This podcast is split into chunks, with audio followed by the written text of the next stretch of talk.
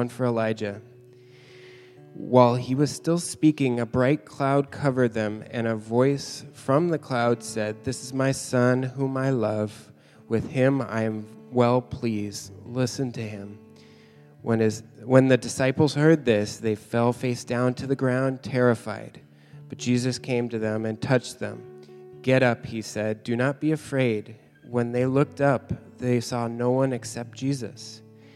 As they were coming down the mountain, Jesus instructed them Do not tell anyone what you have seen until the Son of Man has been raised from the dead. This is the word of the Lord. And now it's time for the bridge to be dismissed, a gathering for sixth to eighth graders.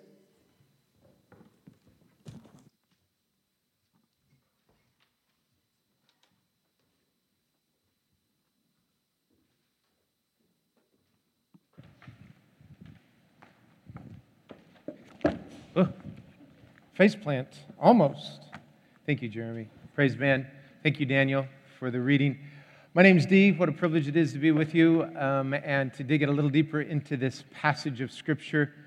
Um, this Matthew passage, sometimes referred to as um, the transfiguration of Jesus. And it has some interesting components to it. I'd like to start, though, by acknowledging something out of uh, the first service that caught my attention. It was a uh, opening song that Victor Lubinsky referenced as maybe new to some of us in that gathering, but it was actually a very, very old song, and it was a song that he overheard his dad singing many, many times. And it was a song about trusting in God. And when he said it, it reminded me of one of my last experiences with Victor's dad, Carlin's grandpa. Um, Albert Lubinsky. It, he was um, in a hospital facility, and um, I didn't know it at the time, but he was less than two weeks away from passing.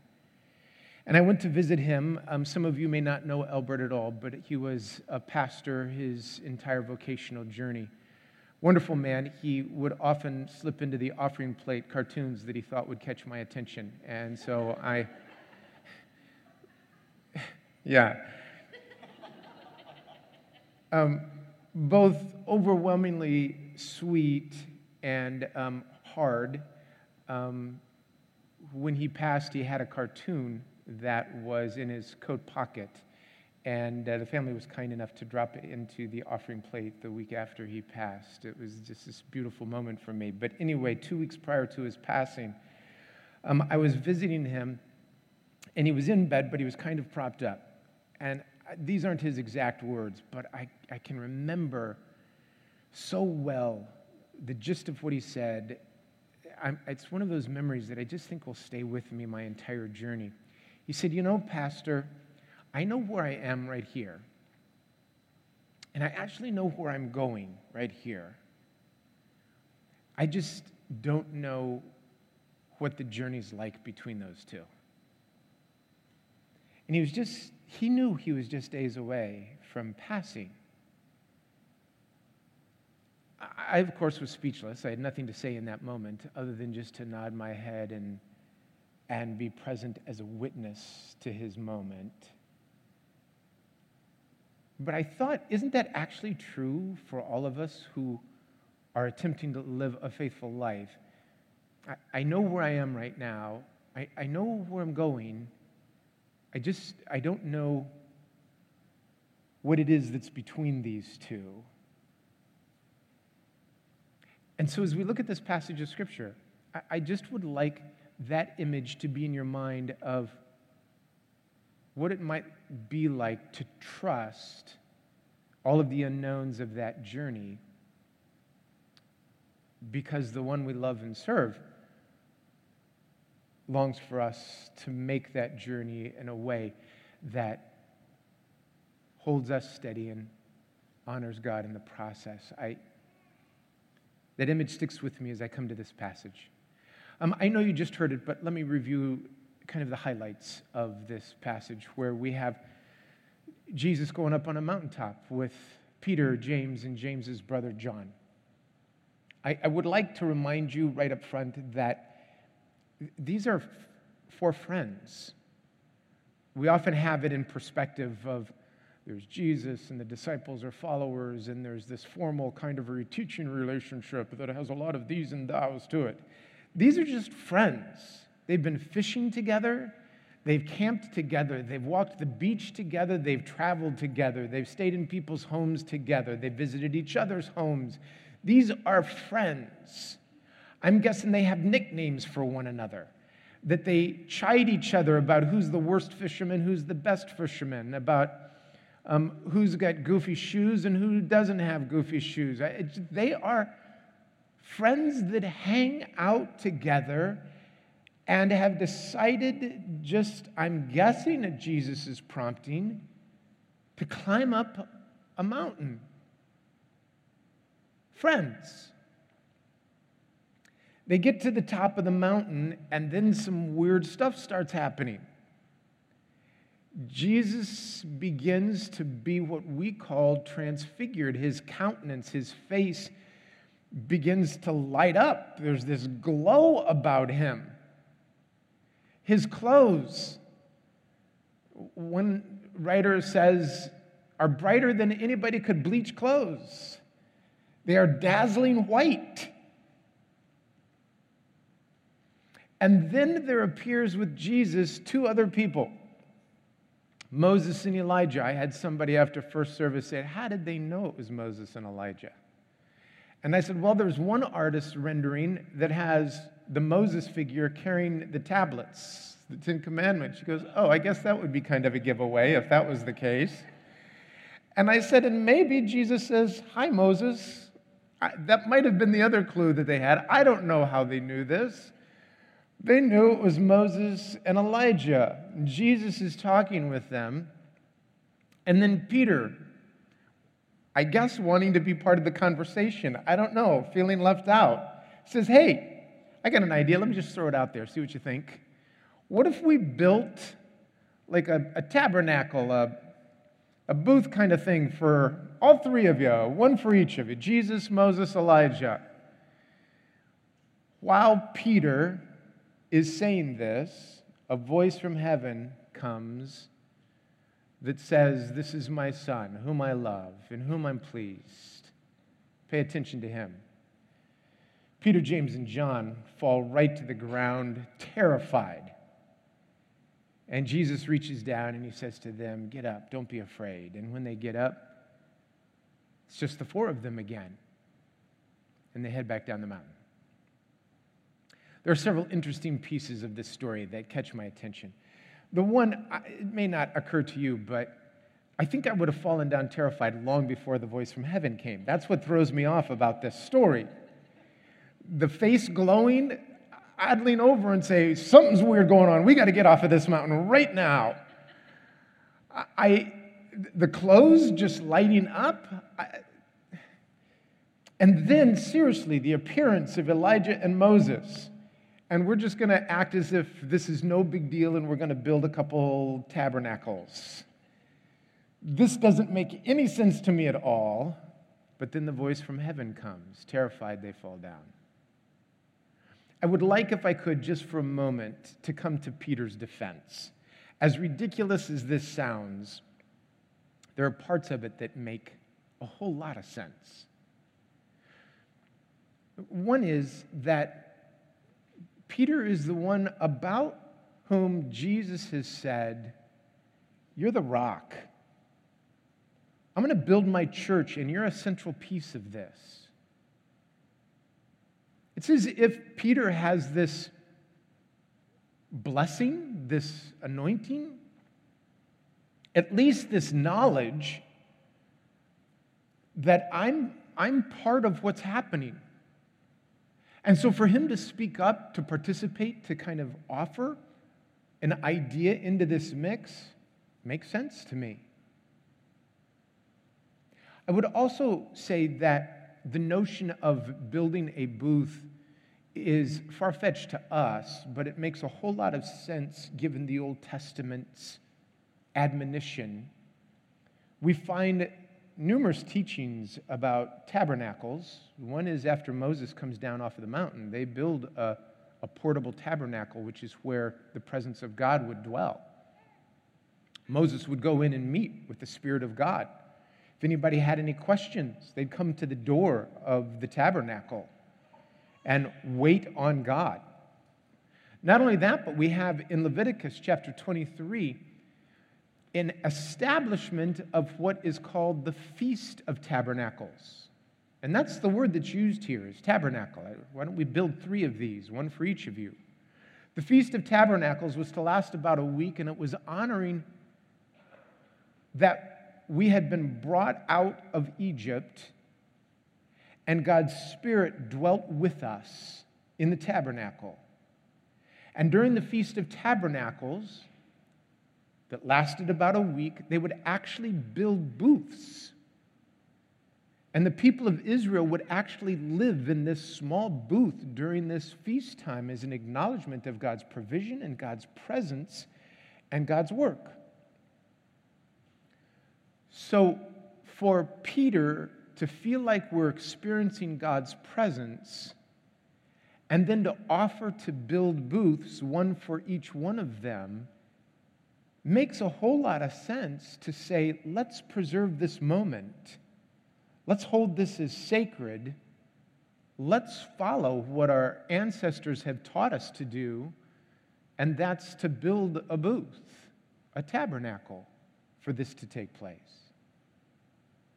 Probably really uh, important and appropriate to pause long enough to say Matthew, the writer of this, does an incredible job of setting this story in the context of the Old Testament scripture.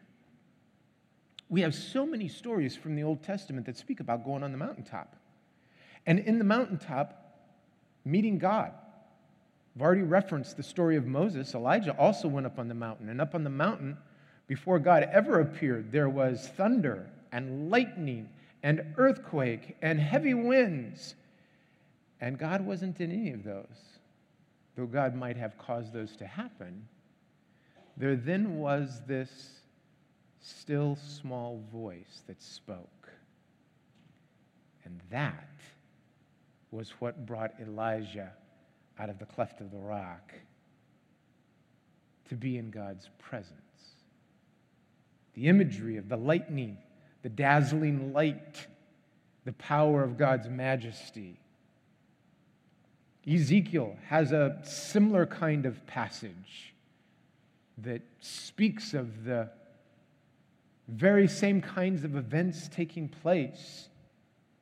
Daniel has a story about meeting God and the things that took place that have, has imagery that matches the kind of imagery we have in this Matthew passage.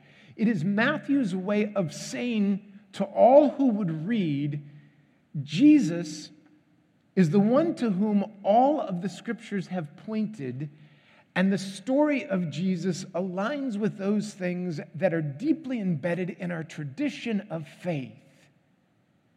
That the all powerful God has chosen to meet with us, and that we cherish and see as holy God's presence with us.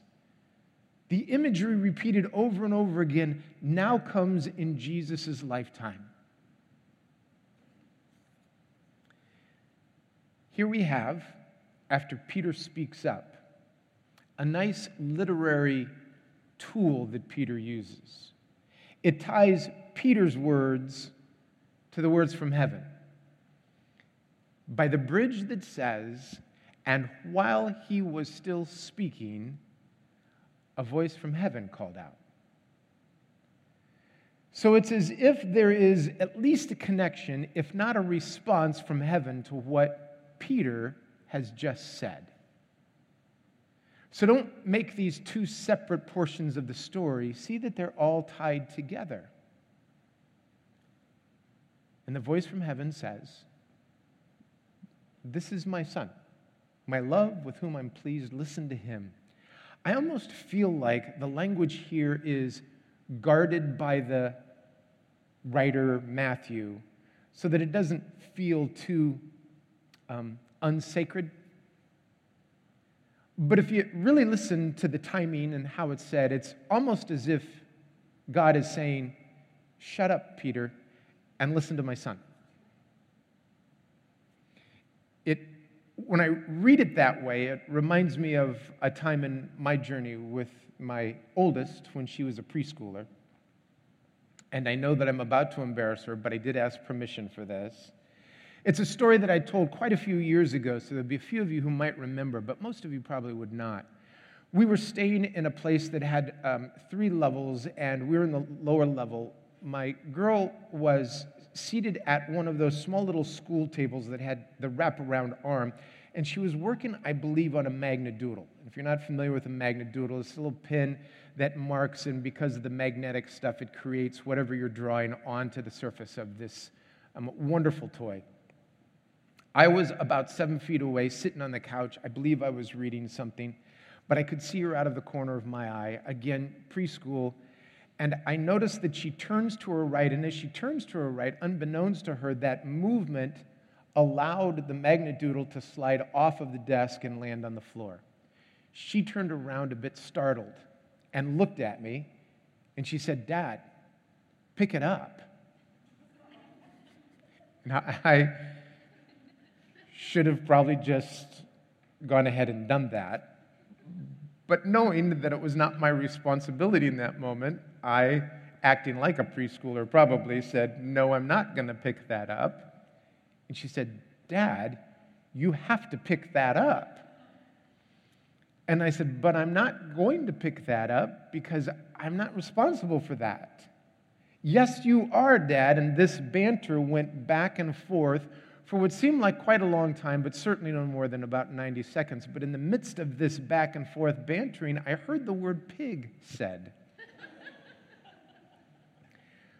So I stopped the bantering and I said, Sweetie, come over here and sit on my lap. We need to talk. And she looked at me. She said, I don't think I want to do that.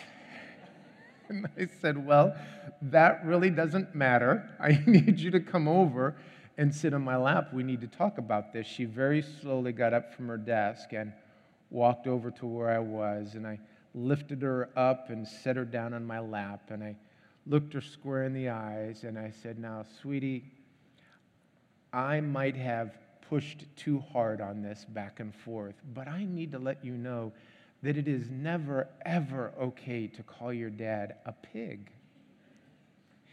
And without hesitation, she looks back at me, kind of shrugs her shoulders, and says, But dad, what I really wanted to say was, Shut up, pig, but I didn't say that.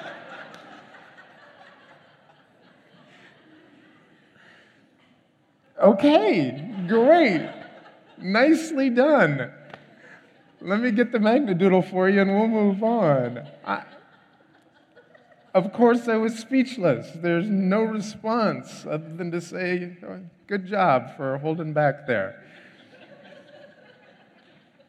I just feel like in this moment, God speaks graciously, but it is, Shut up, Peter. Peter's like all of us. Something good happens, we're ready to institutionalize it, memorialize it, establish it, build an organization around it, make sure it just keeps happening again and again because, wow, this is a great moment. And certainly if we gather together again this time next year up on this mountain, we'll have some booths ready and this whole thing will repeat itself. Or why don't we do a weekly kind of a thing? That would be fantastic. And let's establish who gets to come, who we're going to invite, and create a list and just set out all of the buffet because we need food as well for this. Let's just create a structure around on and on and on of plans. The point is, you're missing being in the presence. The imagery of tabernacle or tabernacling is to be in God's presence. We miss the purpose when we get caught up in all of the structure. And into this place, God speaks and says, Stop. Just for a moment, stop. Be present. Listen.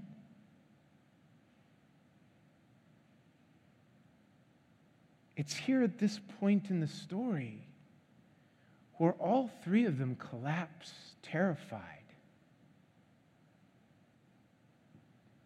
Don't you wonder what it was about this moment that was so terrifying as opposed to the previous minutes? Well, the most obvious answer is God's voice. Was it thunderous? Was it quiet? I don't know. Was it confrontive? Was it grace filled? I'm not sure. Maybe there is this moment where they've been with their good friend Jesus, not realizing that Jesus was God's presence with them. Well, that would be at least beginning to be terrifying. You mean we've been in God's presence all along? This is what God's presence is like? It is in this moment that Jesus says, Get up. Don't be afraid. I heard somebody comment one time that she was convinced that our greatest fear is not that we are inadequate. Though I think some of us think that sometimes fear of inadequacy. She contended that our greatest fear is that we are completely adequate. And we're terrified as to what comes with being adequate for that which God has called us to do. We're not adequate in our own strength. We're adequate because God's presence is with us and in us. But being fully adequate, given God's presence, actually is a terrifying thought. My excuses are now stripped away. My reasons for not stepping into the calling on my life. Because God has promised, My presence is with you I have made my tabernacle in you. I make you fully adequate for the very thing that I've called you to do. You are a perfect match, a perfect fit, the perfect person, the perfect one to step into the things that I have called you to do. How frightening that is. I have no doubt that we all have a variety of fears fears of loss of control, fear of the unknown, fear of the other, fear that keeps us kind of frozen. I have to confess, a little one of my, I'm not sure what it is, but anxious fears came out this past week. Um, I had a wonderful privilege. Thank you for allowing me to go to a conference. It was down in uh, Florida and it was a conference for pastors, but the beautiful thing of it was that it was put on by pastors. No specialists, no hierarchy, just pastors talking about their experience to others. It was wonderful. Um, I happen to use an app that I've used for quite a few years called Hotel Tonight. And it's one of those things where you wait to the last minute and you get a great deal on a hotel. You never quite know what you're going to get, but that's part of the joy of it. Far more joyful when you're traveling alone than when a lot of people are dependent upon you. But nevertheless, I was traveling alone, waited to the last minute, actually, the evening of, actually, not until like five o'clock at night before I pulled up the app, Hotel Tonight, and there's a list of about five hotels. And to kind of put this in perspective, the cost of Holiday Inn Express, that was one of the options. Came across another one that looked more interesting that was probably $30 less than Holiday Inn Express. Thought, great, save a few dollars. This looks like a good place. Drive to it. I don't know why I didn't anticipate this. I just didn't pay close enough attention to the details.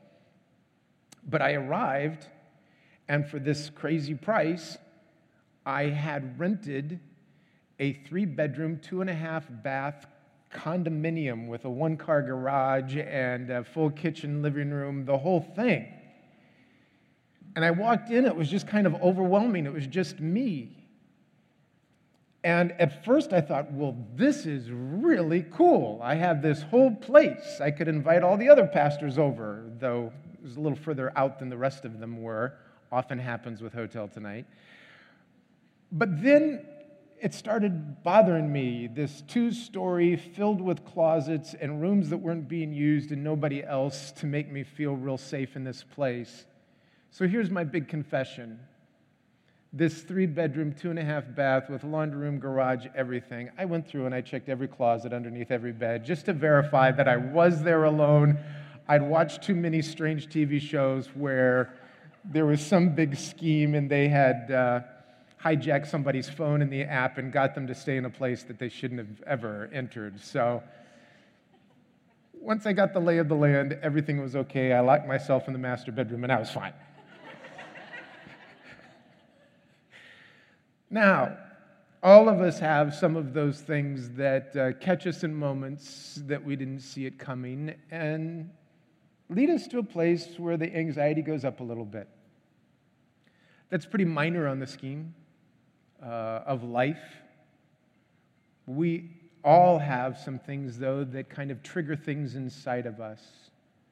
The question so often for us is what's the source of that fear? Sometimes we even know what the source is. Sometimes we know it's an experience of our past. Sometimes we know it's just an uncertainty of uh, what's next. Sometimes it's based, like I just said, in something recently we saw or heard or stories that have been told.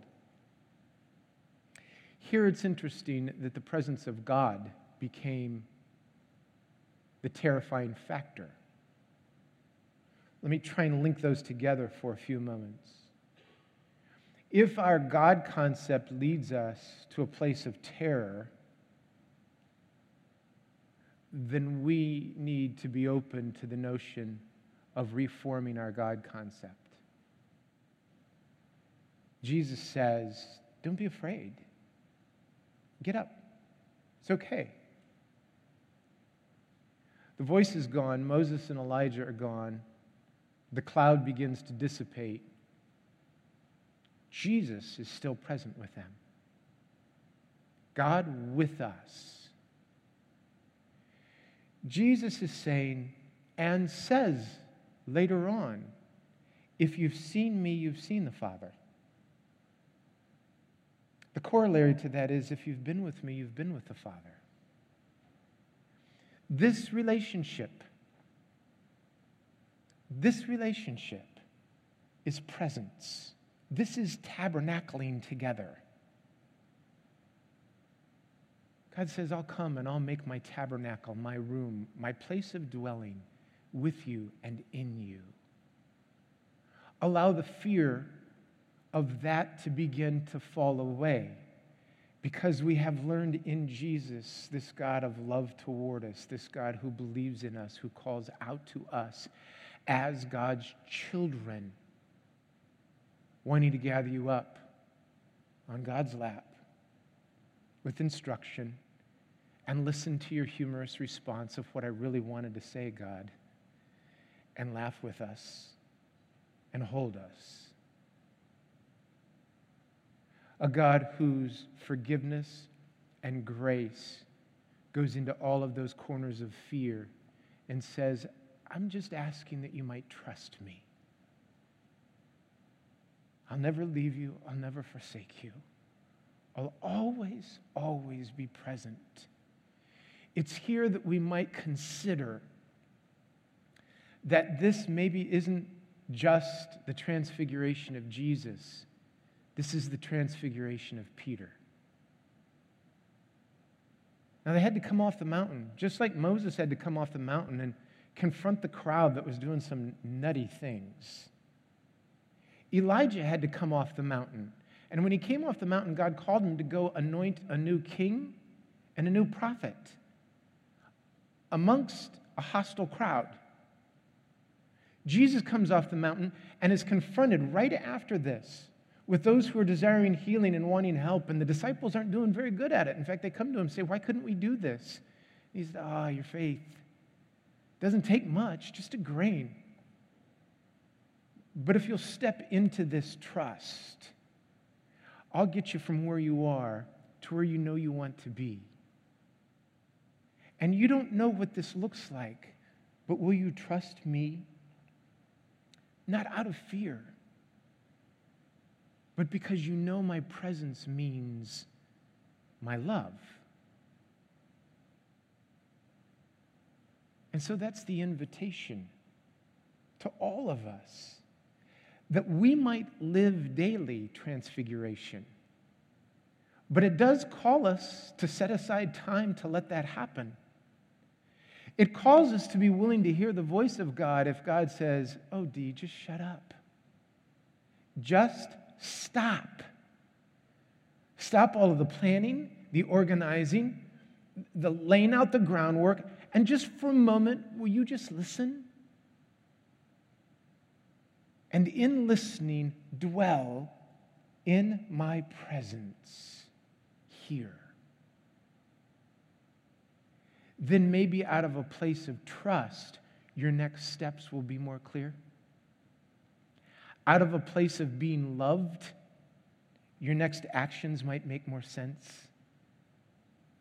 And you might actually have a chance to participate in the transfiguration of someone else's journey because you, first D, have stopped and listened.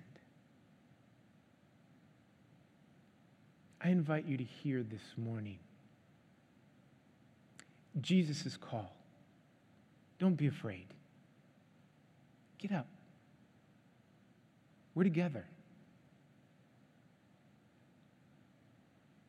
I'm going to invite the band to come up to help us in a response song. Let me offer a prayer as they do.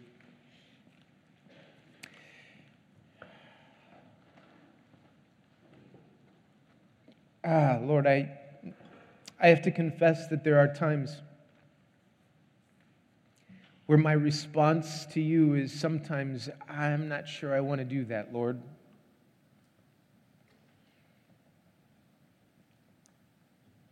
Thank you for persisting and inviting,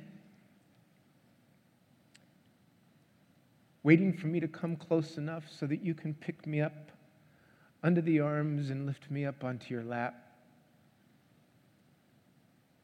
with gentle instruction, kind grace, far beyond what we deserve. You hold us in your presence. So, as a transition began to take place in Peter's life,